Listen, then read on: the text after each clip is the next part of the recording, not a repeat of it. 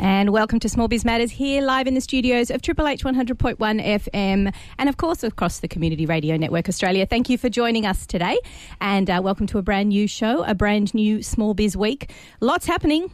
Bit of action on the weekend for small business, really, but we're not even going to touch on that because I'm sure you're all sick of hearing about it. Today, we're going to talk about what it really takes to start a business. What what have you got to be aware of? What have you got to be sure of? Now, lots of you out there are probably thinking, "I've already got a business. How is this relevant to me?" It absolutely is relevant because I'm sure you can look back and think, mm, there's a couple of things that I could have done better. Or you could be mentoring someone who is going through this phase, and this would be really helpful for you, this particular program.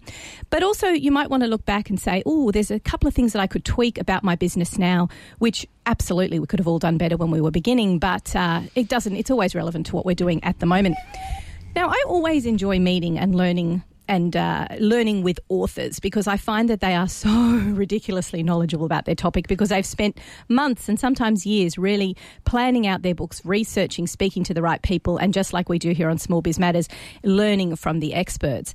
Um, they also make it very clear and concise and understandable and often very well digestible as well. Those books that are well formatted, laid out, easy to read, easy to take in. And this is exactly why I've invited Ingrid Thompson, author of So You Want to start a business um, on the program today. Thank you for joining us, Ingrid. Thank you, Alexi, and hello, everybody. Good morning. Now, we've been talking about you coming on the show for quite a while now because I'm, I, I, we came across each other on LinkedIn, as as all do good good business relationships do.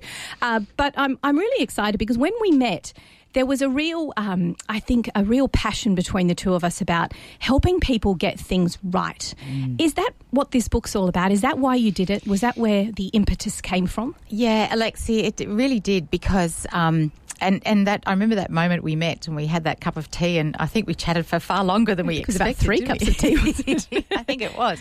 Um, but you know, we're both the sort of people that like to plan. We like to be organised, and this book is for that sort of person. You know, there are lots of people who want to wing it or sit of their pants, that kind of thing. And you know, there's wisdom in the book for them, but they're probably not the sort of person who's going to take the time to plan and think things through.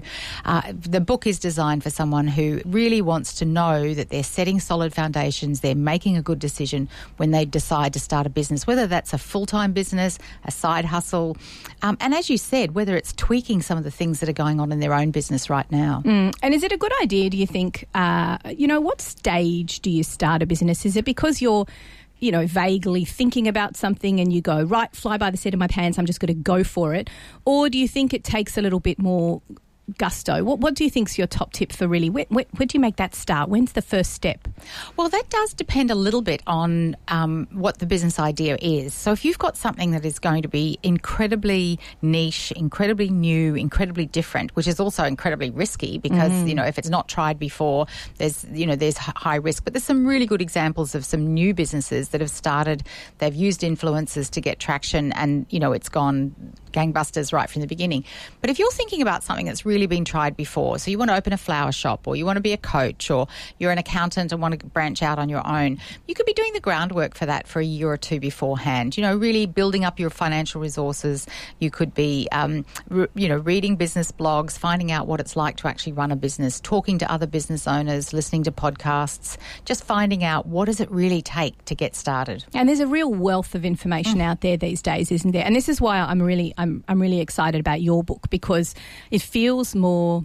Uh, complete, a little bit more comprehensive, but also easy to digest because it's a very much a step by step process. Mm. Now, let's talk about um, reasons why people might get into business. So, obviously, you know, someone's in a job, they suddenly kicked out of the job. There's one reason you might go, hmm, I think I might not put myself in this position again.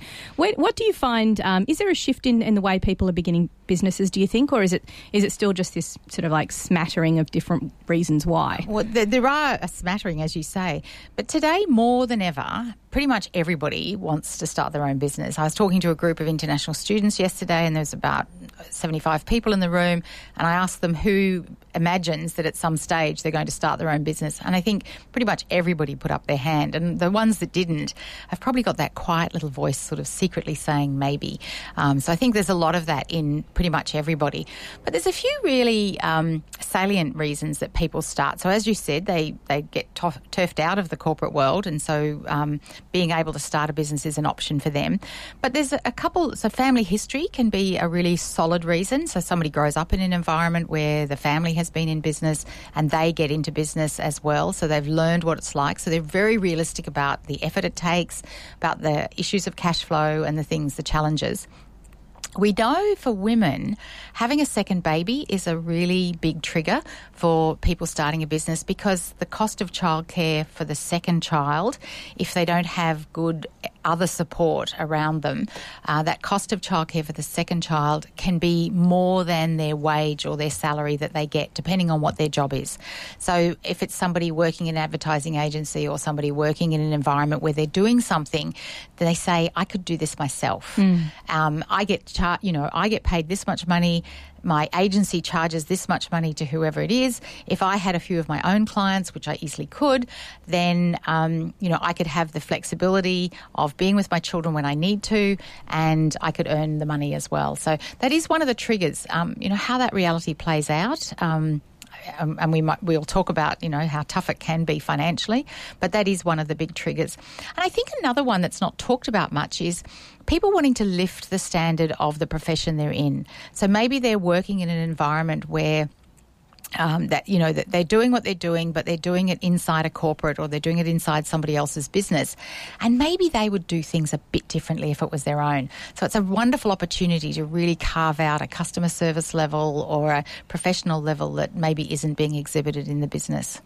It's a very interesting topic, isn't it? The thought that people are just trying to make it better for their own industry. Mm. Um, and maybe, I suppose that's not a particularly ageist thing. People can consider themselves leaders in the industry at, at quite a young age as well. And, yeah. and that might be a reason why they start things up. Do you see those sort of people, those sort of personalities, not only become uh, their own entrepreneurs, their own businesses, but also go on to be you know, leaders and, and part of the board of their professional associations? Is it that sort of personality that goes on to do I that? Think, I think it is. And I was um, hosting a, um, along with Mindbody a couple of weeks ago, a forum around leadership in the fitness industry.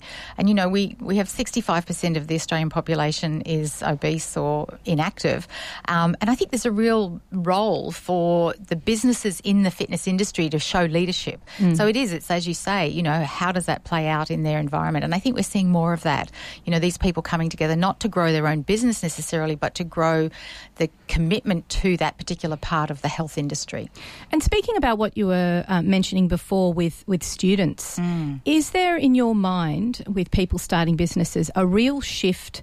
For the younger generations to see this as an option. And I'll give you an example. I was lucky enough to have an intern with me all day Friday, um, a young gentleman who is in year 12 and he's doing a pathways program through UTS. Um, very successful, really enjoying himself. He's basically studying to be an entrepreneur, which in my, you know, Gen X brain went, what is that? like what how does that work but he explained it to me and it was a, it's a wonderful system and a, a, great way to get them into the into the industry but when i said to him you know how many jobs do you think you'll have in your life that sort of topic came up and he went oh i think about 7 or 8 so mm. i think people coming out of school or as you said those international students they see that as one of the options do they see it as in your in your mind the be all and end all do they say that's what i'm heading towards or do they see it as just one of the things that i might muck around with i wonder if it's part part of that mix. Um, I, I, feel like there's people who are going to have um, a job here and a bit of a contract there.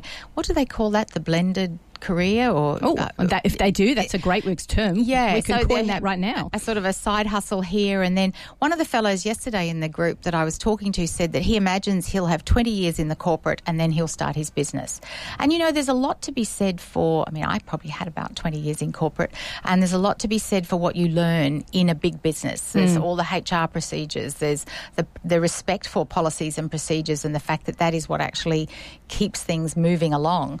Um, um and the rigidity is so. How do we, as a small business, not allow that level of rigidity to come into us? So I, I, that's my sense is that um, you know there's there's a need for blended because maybe at the beginning they can't make the right the same amount of money. So um, there's the sort of working in somebody else's business, and I highly encourage someone who's thinking about starting any particular type of business is go work in that field. Yeah, like if you want to run a flower shop, go work in a flower shop, or go to the markets and be you know just go get your hands into it. And that's a lot uh, about what uh, what you talk about in the book as well is the, is the need for that experience. You can't just launch yourself into being a florist with well, not even with just some basic education. You need to have that experience. Mm. And I don't think anybody of any generation would argue that not at least having, you know, your foot dipped in the water at some point is, is any way to start yeah. a career. You can't just become a tech giant without studying tech, yeah. for example. Well, I look at some of the people because I work a lot with fitness professionals or health professionals, and I look at the ones that have really gone on to create a successful business. Um, they've actually got involved in the businesses that they were contracting to. So they've helped out with sending out the newsletter, they've helped out on the front desk, they've helped out with managing the finances. So they start to get some of the business acumen mm. that's not just about being really good at what they do. So let's talk about the um, what you need before you start. So we mentioned a little bit about why it is that you might go into into uh, into a, a, career, if you will, of, of running your own business, a job that you can step into. Um, so you need to have an interest, obviously. You need to be wanting to do this. Although some people are just thrown in the deep end and just have no choice because of redundancy or particularly because of the ageism that we have mm. in the workforce, which we're all very familiar with. Um, you need to, as you mentioned, have a certain level of business acumen. So you need to, you know, do your due diligence when it comes to finances and understanding how all that works. I don't think anybody should be starting a business without at least basically understanding what a profit and loss is or a balance sheet and what those things mean. Although there's a lot of people in businesses who don't know what those things are.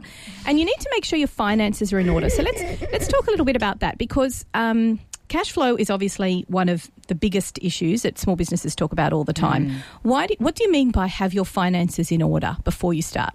Well, I think there's two aspects to that. Is that it's your personal finances. So truly understanding, firstly, how much it costs you to live, and the number of people I speak to who actually don't know what that number is, and for most people, it's actually less than they think. They're scared to do it because they don't want to see how much it is.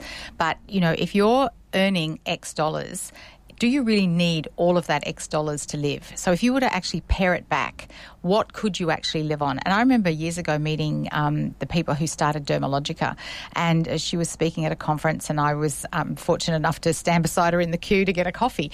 And uh, they spent no money for five years. She had no new shoes, she had no eating out. They absolutely just knuckled down for five years to build that business. Now, that's a worldwide business. Mm. And, you know, so you can only do that when you know what your absolutely basic money is. So firstly, what is your what is that number for you and how are you going to earn that? So if you're starting a business, do you keep your job and do that on the side. Um, do you figure out your costings so you actually can pay yourself that right from the beginning, or at least start paying yourself something? Figuring out how much it's going to cost you to set up. So if you're in an industry that requires um, a certain amount of financial commitment first, like if we take the florist, you need a fridge to put mm-hmm. your flowers mm-hmm. in, you need the vases, you need all the collateral that goes with that. You're going to have to sign a lease. If a lot of the fitness industry, a lot of health professionals, you have to sign a lease a lot of the trades you need to buy equipment. So, how much is all that going to cost, and where's that money going to come from?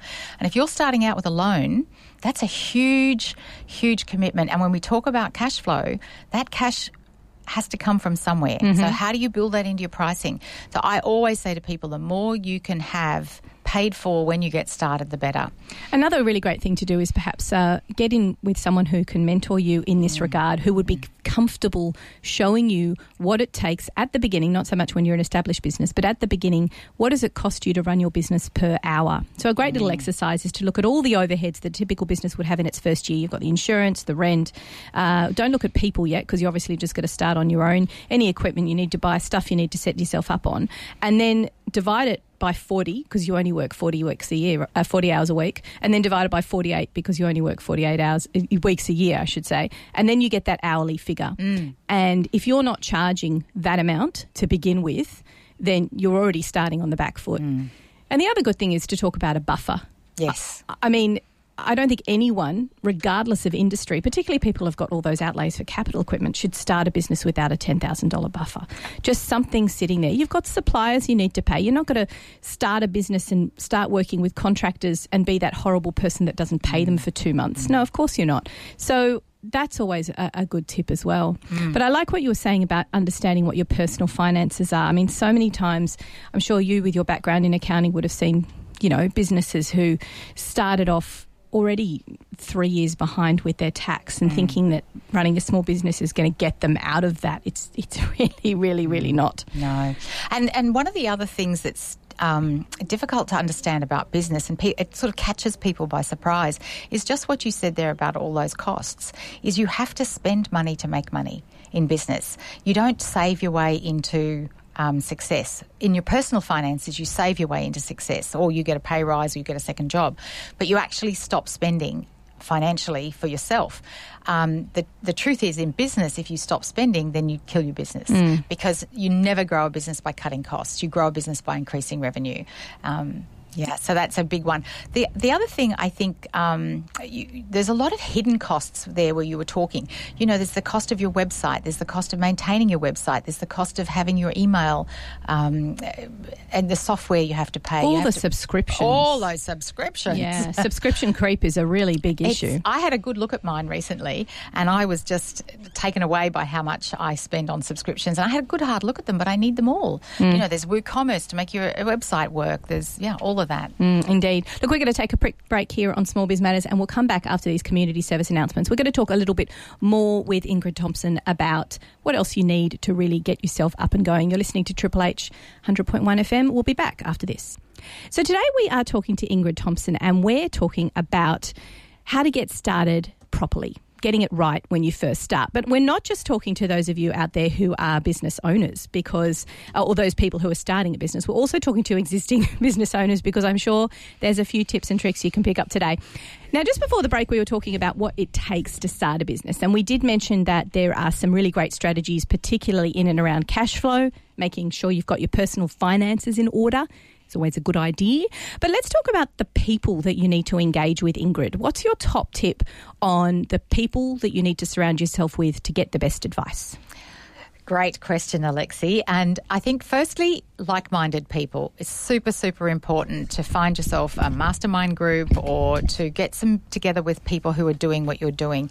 And, you know, I was listening to somebody talking recently and they were saying that there's a huge sort of fear of failure in, in getting started or, in fact, doing anything. And someone who's ahead of you is never going to criticize you.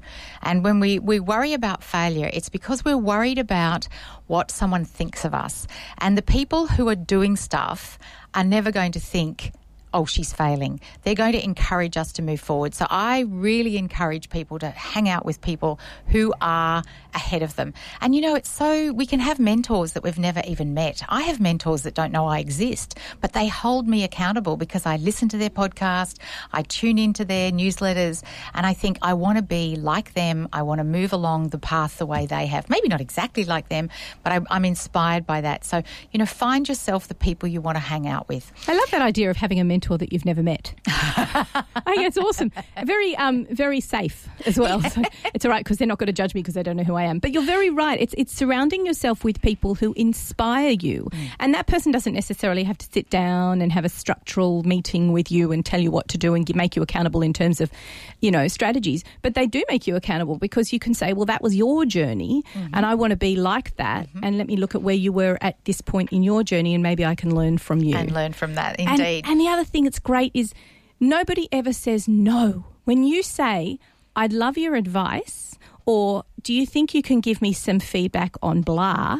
I've never had anybody say no. And most of the time, people are quite happy to sit down over a cup of coffee and get to know you better with that question in mind. Yeah, it's, and it's true. When you ask somebody to help you, people naturally want to help. Um, I posted something on a Facebook group recently, and there's about 150 responses to it because I was asking them their thoughts about a particular subject. Hmm. Actually, it was about what they wish they'd known when they were starting a business, and about half of them said a business plan. So we'll come back to that. Hmm. But who are the real people? So, I mean, they, there's the people that are, you know, surround yourself with like minded. But in a business, you know, when we start talking about the numbers, I mean, I can almost hear the collective audience's eyes rolling back in their heads um, because, you know, so many people say I'm not a numbers person, but you actually are numbers people. You know, numbers is about money. And once you start seeing how to make money and how the money adds up, as you said, a basic understanding of profit and loss and a basic understanding of costing, once people get in touch with that, it doesn't mean they have to do their own bookkeeping. And I highly recommend that if it's not your thing, don't spend hours doing it. You know, I was talking to a client recently. Um, he's got an established business, been in business 10 years, and he was going to have some work done for our coaching call the next morning. But he said, I spent all night last night doing my accounts. What? And I said, You did your accounts? What about your bookkeeper? Oh, I don't have a bookkeeper. And, uh, you know, we, we talked on and um, it actually got worse because he's actually still using Excel oh. to do oh. his, and he was getting his BAS done because he had to hand that over to the um, accountant to finish up. And I said, Have you heard of Xero or MYOB or QuickBooks? You're like, Oh, he said, Yeah, but it's going to be a real effort to switch over to that. And I like to keep my finger on the pulse. This is a man who earns more than $100,000 a month, and he is. so each of those hours. Mm-hmm is thousands of dollars. I don't mm-hmm. think there's bookkeepers out there that cost that much. there isn't. But his family, Sunday night, here he is, you know, closeted away. Um, anyway, so I hear lots of examples of that. So closet may, closet bookkeeping. I like that. I'm going to use he's that. a closet bookkeeper, but using Excel if you don't mind instead of a instead of a software. But truly, that is one of the first people to outsource to is to just take your books. It doesn't have to be expensive. There's really good bookkeepers around that can do your books for you. You know, sign up up for um, Xero or MYOB or whatever the whatever the software is and get this person to do that for you. Still pay attention to your profit and loss. Like, still pay attention to the numbers that are in those reports. And if you don't understand, get the bookkeeper to explain it to you. Get a coach to explain it. Join a local um, a BEC or you know, like there's there's different ways that you can get the help to understand that to to have a good look at your numbers. And I tell you, you'll get excited by them. Exactly. And once you start learning them, and then they start mm. dancing around the page for mm. you, that's that's when things get mm. really exciting. And I would say as well, just as an add on to that, if you're looking for a good bookkeeper, please go to a professional association and find someone who's qualified qualified um, and is part of a, a, member of those professional associations, as you would with uh, an accountant or anyone else. What other people do people uh, need to surround themselves with? Well, a good lawyer, good accountant. So, you know, having a good accountant sort of goes in hand. And often the accounting firms now have bookkeepers that work with them. Mm. If you've got something that you need legal advice with, so if you're setting up a partnership or you're doing products that need IP or trademarking, or it's really important to get legal advice for that. And, you know, I hear people say, oh, yes, but that's expensive that's part of those initial costs we were talking about earlier. And I tell you what, it will be super expensive if you don't. Yeah. Down the track, um, you know, I remember years ago talking to three um, people who wanted to set up a business together as a partnership, and I had suggested to them that they go and get some legal advice. And someone who was in the group said, Gosh, wouldn't that be expensive? But you know what? If those three in partnership have some difficulties or some disagreements or one wants to get out, you know, what happens down the track if they haven't set that up. So super important to have the legal advice. And then there's people to actually do the work for you. Um, you know, if you're, if you're, um, I remember going to the markets one time, there was an egg producer selling eggs and the, the person who was selling the eggs at the markets, I said, where did the eggs come from? And she said, oh, they come from, and she mentioned the town, but she didn't seem to know very much about them. So if you're going to employ someone to do, then train them, teach them, show them what they need to do for your business. And a virtual assistant, you can get virtual assistants. Um, so that's someone who wants to work in their own time space. I have someone in remote New South Wales who does a lot of the admin stuff for me. Fantastic. You know, proofreads my articles, helps me out with some of the administration. So, you know, it, it depending on the business, you know, it can be um, someone who works just a couple of hours a day, a couple of hours a week, or, you know, maybe more than that. But particularly as you get started. It's a great way to surround yourself with um, other people who can give you advice as well, mm. not just um, those who are consultants and experts in their field, but as someone grows with your business, they can give you feedback on how they see things are going as mm. well, and, and they can be a really valuable asset. And although they don't need to necessarily start as employees, please make sure you check out the employee versus contractor tool on the ATO website. It was something, Ingrid, I was hammering um, Senator Michaelia Cash about, and I will continue to hammer her about that if she remains in that portfolio, which is which is just understanding what that mm. relationship is. And mm. a lot of people who start out in business just go, oh, I'll just get contractors and I'll pay them. But sometimes the relationship is stipulated differently in terms of tax law, and you need to make sure you're doing it correctly from the beginning. So there's lots of great tools out there. Um, the ATO website has a great small business newsroom, which you should subscribe to. They have top tips coming out all the time. You could sit there for three weeks and watch videos on how to start a business. There's fantastic resources there, so I highly recommend it to people. And and I highly recommend calling the ATO if you have questions. I mean, they're there to help. Um, and honestly, if ever you find yourself on the wrong side of something to do with the ATO, fess up quickly.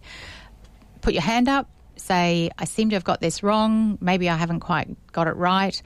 Do the right thing, and it, it, they're not out to um, put everybody in jail. That's right. We've got the ATO coming on the show in the next couple of weeks, and, and that is one of the main things that they like to say is, it's, in, it's not in our interest to put people out of business. We don't get people to pay tax by putting them out of business. Um, so let's have a look at as well as, um, uh, you know, we've talked about how, who to surround yourselves with and, and what, what might be the impetus to starting a business. What about the where? So we've talked about the, the numbers a little bit. What about the where? Where do you, where do you start knowing where to work? I mean, eh, you know, let's look at this area of Sydney on the upper North Shore. There's nothing. There's nowhere. There's no co-working spaces. Am I going to have to pack myself up and schlep down to the city to get into, you know, a, a co-working space, or what are the alternatives? Yeah, well, I guess it depends on the business. You know, for, um, if you're setting up a home bookkeeping service, for example, you actually need to have your computer. Possibly not a laptop, but a proper computer. So you probably need to be either in your own office or sharing an office. Um, what I've noticed happen, I'm in the inner west, so we've got a little bit more um, growth in some of these sorts of things, is that offices where there is a spare desk or some spare space are opening that up to um, someone to take on a casual basis or a more permanent basis. So, say maybe a law firm that has two spare desks or has a spare office in their room, um, an accounting office, or some other, or maybe a real estate office that has spare space, they're starting to open those up for um, having somebody else come in and use them. Now, and, and your local chamber of commerce might be a great way to meet those sort of people who know mm. people. And again, the mm. consultants that you talk to and you Yeah. work with, they might know know someone because really. Like you said, it's all you need is a, a desk and an mm. internet connection. And it, I work from home sometimes, but I have to say it's actually really great to get out because there's a lot of distractions at home. I mean, you might do away with the 40 minutes travel time and the having to, you know, get dressed and, and get into the office. But, um, you know, the productivity for the five or six hours you might be there could be significantly better than the productivity of staying at home, even though you haven't had to spend the time traveling and getting ready. So it's really a, a payoff to that. Now, if you're a business that needs commercial space, I'm always really cautious or helping people to be really cautious about signing up for commercial leases. Some of them can be three or five year commitments. They can be five plus fives or even more than that. So, you know, if you are, particularly the fitness industry, some of the health professionals, if you're a physiotherapist, you need somewhere. If you're a dentist, you need to set up, and it's probably half a million dollars to set up on top of your commercial lease. So you want to make sure that your business is going to offer something that's different. Um, that you're going to be able to carve out a niche, that you're going to be able to provide a service. Always super important to look at your competitors. So, certainly, if you're taking a commercial lease, and don't trust the real estate agents to give you the advice.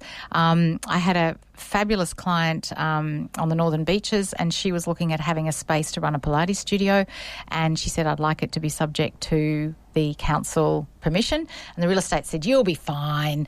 And when she did, she found out she actually couldn't do Pilates at six o'clock in the morning, that there was no noise till nine. So that would mean that she couldn't play music and she couldn't have traffic. So, you know, if you think about most fitness businesses, they've got something happening um, in the mornings. So, whatever your business is, um, making sure that you're going to be able to do under the council.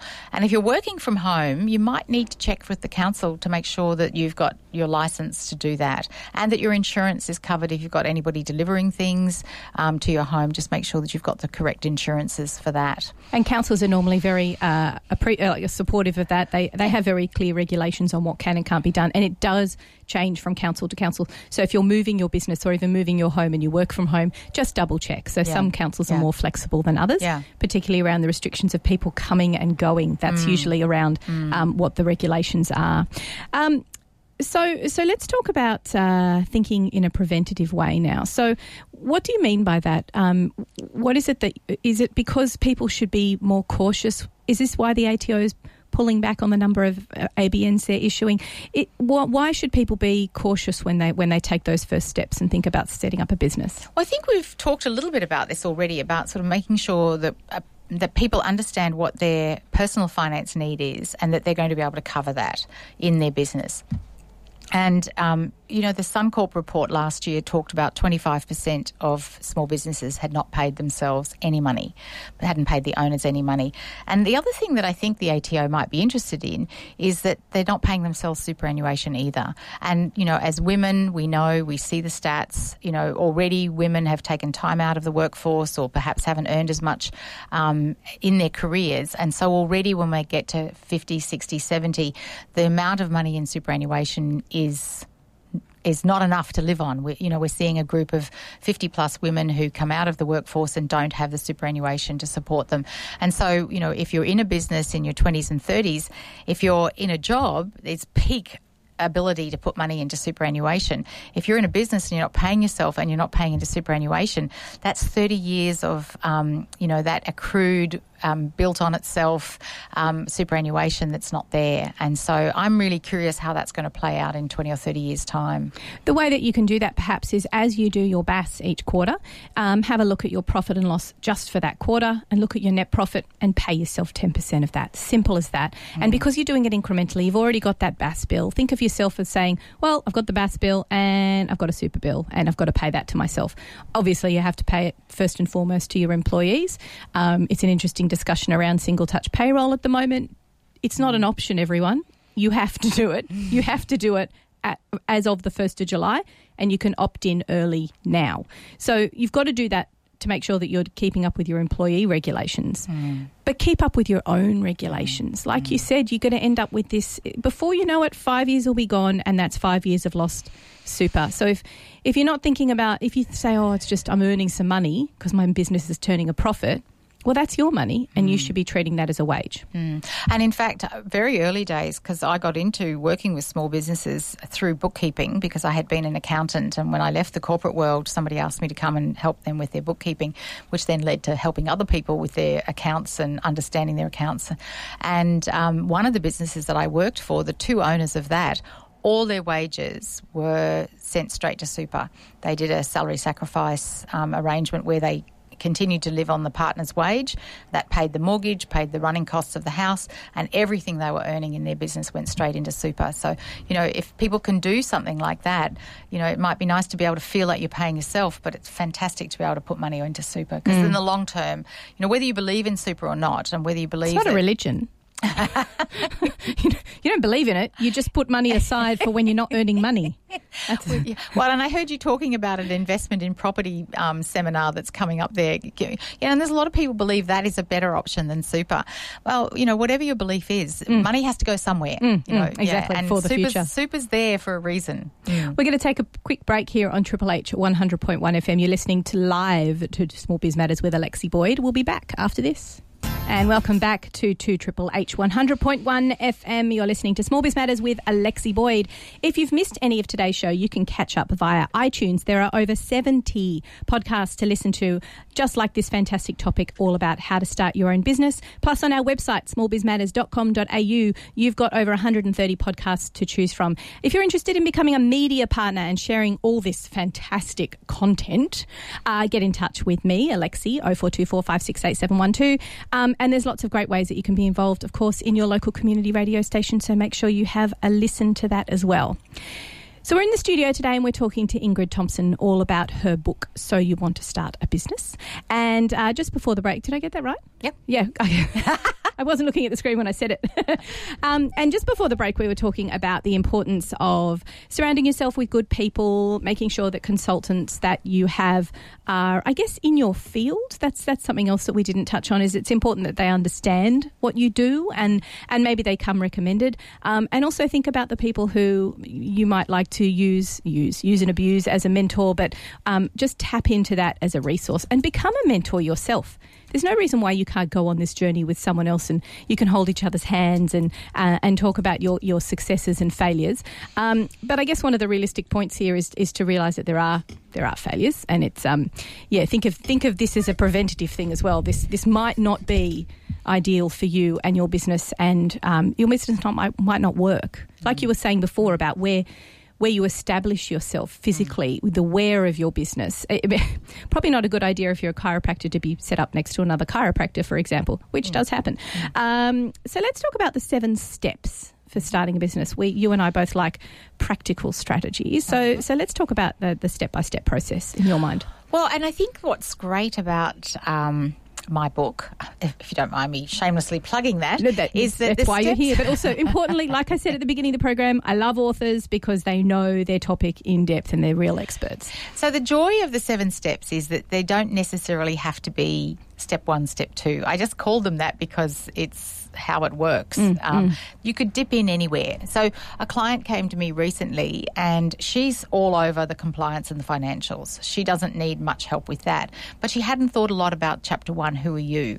She hadn't really thought a lot about her idea and she hadn't thought a lot about her clients, which is chapter three. So, you know, there's even if somebody has a, a knowledge of some of it, um, there's some something in the book pretty much for everybody. And just on that, I have a podcast with the same name, and I'm reading chapters of the book on the podcast. So if somebody wants to listen to me, because you know maybe you like to listen instead of reading, um, and there's workbooks and activities, worksheets to go with most of the things. There's a, a whole workbook that goes with the book. Oh, that's awesome. So back to the seven steps. Who are you to start a business? And we've talked a lot about that already. Getting your personal finances in order, getting your business mindset, who do you surround yourself with? And one of the things that I heard recently was if someone's in your circle, they may not necessarily be in your corner. Ooh. And that's, you know, like it's really important. You want people in your corner, people to support you. So, not to say dump everybody who's in your circle that's not in your corner, but it's just something to think about. I know it's one of those kind of things that people say, but it's important. One thing on that, you might not necessarily talk about your business with certain people who you don't feel are going to be giving you either the right sort of advice, and there's nothing wrong mm. with critical advice, Absolutely. but they might literally be just completely disinterested in what you do. So that's not a good person to talk to about that. Talk to them about other stuff. Exactly. And and you know the other thing about the people who love us the most is that they're probably going to tell us that everything we think is a great idea and they're not critical either. Like mm. in terms of because they don't want to hurt our feelings or they want us to feel good about what we're doing. So just really being aware of how people are saying things. And one of the other things about and this is the last thing I'm going to say about who are you to start a business is stop looking at what everyone else is doing. You know, people look at Facebook and they see the success of that. They forget it started with a few people in one classroom. Mm-hmm. You know, I was just talking to somebody yesterday who's got a fantastic idea for a clothes sharing business. And she said, Yeah, but I, how do I scale it? It's like, make it work first. You know, really talk to the people that you're working with. If you go back and read Airbnb's story, you know, they worked with a few homes to get that really right. And the model they have now is not what they had when they first started out. So stop looking at somebody else's, what I call a celebrity reel, because they're only showing you the fantastic bits. You know, every overnight success pretty much takes 10 years to get to. so, you know, just remember all of that. Okay, so let's think about your idea. What is your idea for your business? Is it meeting a need in the market? And so, is it something that somebody wants? Like, just because you love it, does it mean that somebody else is going to love it? Now, we see examples of bakeries that start because people can't get good gluten free bread, or we see examples of food products because there is a limit of that available. So, you know, that's a great example of a need that's not being met. Um, you know, and, and even if your idea doesn't work the first time, you know, think about the light bulb. There were a thousand iterations of the light bulb before it actually worked. So, you know, it's not about failure, it's about finding out what's not working and moving on quickly. And that idea of a minimum viable product doesn't mean that it's a low level product, it just means it's a basic product of what you would be offering. And so Facebook wasn't what it was when it first started. I use that as an example. You know, Apple the same. These beautiful machines that we use now, simple to use. In the early days, Apple was something much different. So really taking your idea and just going out and talking to people and not would you buy this, but getting people to actually take money out of their pocket and give it to you. You know, Mm, how do that's you, the real challenge. That's the real challenge because people will say, yes, that sounds like a great idea, but until they actually pay you. So really looking at who, what is your idea and what is the value it provides to the person who's going to take it from you. And today that's just more and more competitive because think about yourself. How do you make a decision? You know, how much research do you do? And because we're absolutely flooded with choices today, it makes it much more difficult to um, to make a choice. So people don't. Mm. Plus, know, there's more people on the planet who are doing the same thing the that same you're doing. Thing. Yeah. When I when I started working in this environment of starting a business, there really weren't many people, but now there's a lot of people helping people get started. Whereas mm. you know when I first started, it was more people helping people in business. So I saw this as a niche, and now it's you know quite a crowded workspace. And then who are your clients? Step three is who are your clients. So who is it that you actually want? And when I talk to people, and Alexi, you've probably heard this as well, when you say to someone, who's your clients? Everyone? No. Even if, so if you were a chiropractor and everybody in Waitara came to you, could you actually look after everybody in Waitara? You couldn't. So it's not everybody. So get that right to, to, start with. But who do you really, who is your ideal client? And, you know, for somebody who's already in business, that's much, much easier to discern because you start to look at who is it that um, comes in regularly and you look forward to them coming? Who pays you on time? Who refers people to you? Who gives you compliments about your service? Who comes back regularly for whatever it is that you offer? So, you know, that's your ideal client. And then start to look at the demographics of that. What age group are they? What nationality, what sort of interests do they have? And you'll find that there's something common across all of that. So that's who's your clients. Then uh, step four is about your brand, and we know what a big brand is, but a small business can have a fantastic brand. Look at your business brand, Small Biz Matters. I mean, that is a really solid brand. You've got the right logo, you've got colours, you've got fonts. What's the voice of the brand? You know, it's really what does your brand stand for?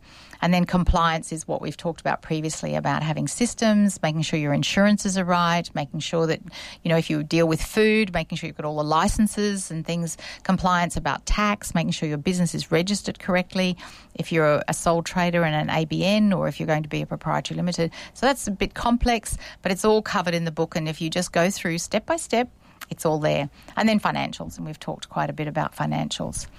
And the last step Sorry, Alexi, go ahead. No, no, I was just going to say that the financials, of course, is what you were mentioning before about, you know, understanding, reading reports, knowing what reports to run, getting advice on what you need to know. And yeah, yeah something else we didn't mention as well, which is seasonality. But mm. as your business grows and develops, mm. understanding where your peaks and troughs are as yeah. well.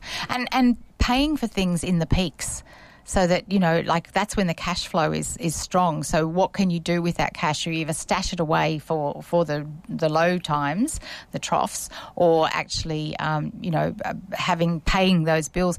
And then really working towards how can you even out that so what can you do with with membership with subscriptions with those sort and that's not easy for every business to do but how can you start to even out those um, peaks and troughs? And that's where retainers come in.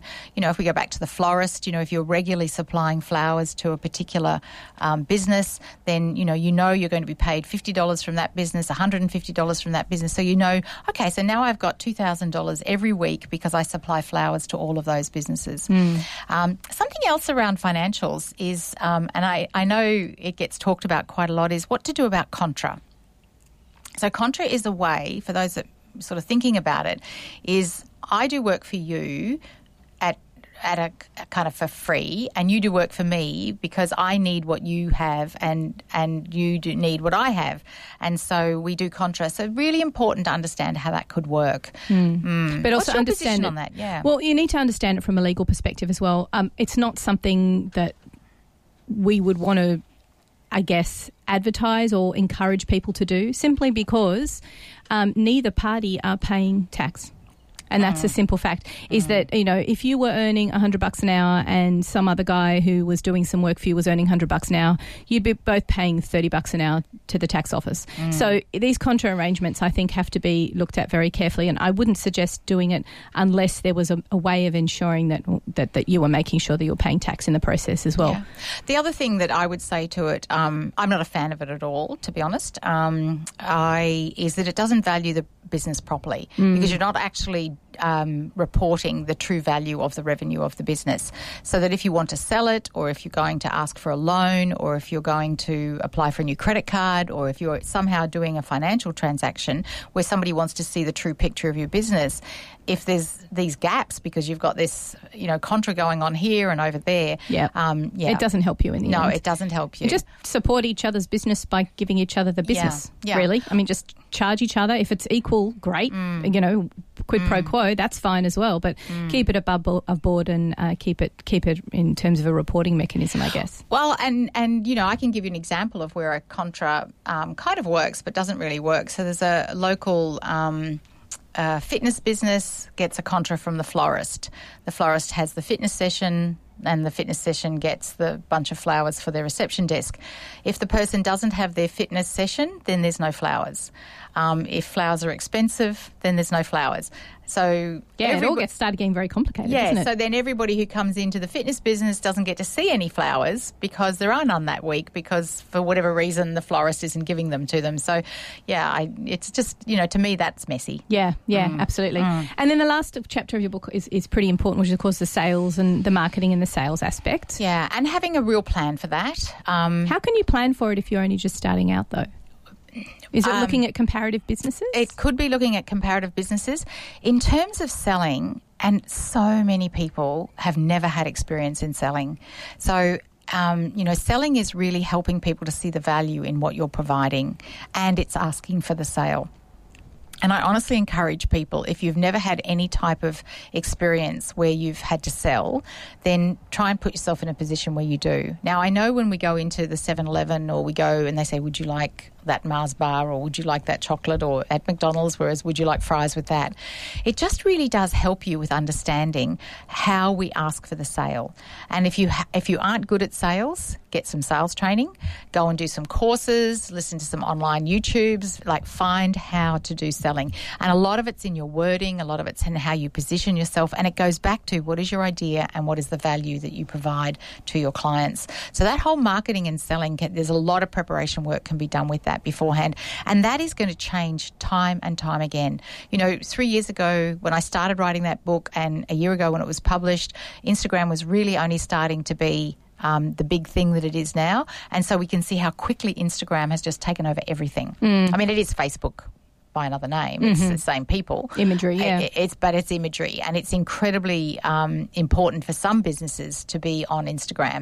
But if your audience is more of a LinkedIn audience, or if your audience is more of a local audience, and you're better off at the business chamber, then uh, you know really thinking about where is your marketing, where is your marketing best spent, and all of that can be done as part of preparation. Well, Ingrid, as I suspected, we have completely run out of time. But let me, um, could you please explain to people where we can find out more about you and your book, please, to, to buy it? Well, um, the best place to connect with me is on LinkedIn. I'm a real fan of LinkedIn. My website is www.healthynumbers.com.au. You can buy your the book um, in Australia from the website directly, um, and you can buy it online at Booktopia. Amazon.com.au. Uh, the audio version is available through the podcast, so you want to start a business. And if anybody wants to email me, I answer all my own emails, ingrid at healthynumbers.com.au. Happy to answer any questions you have.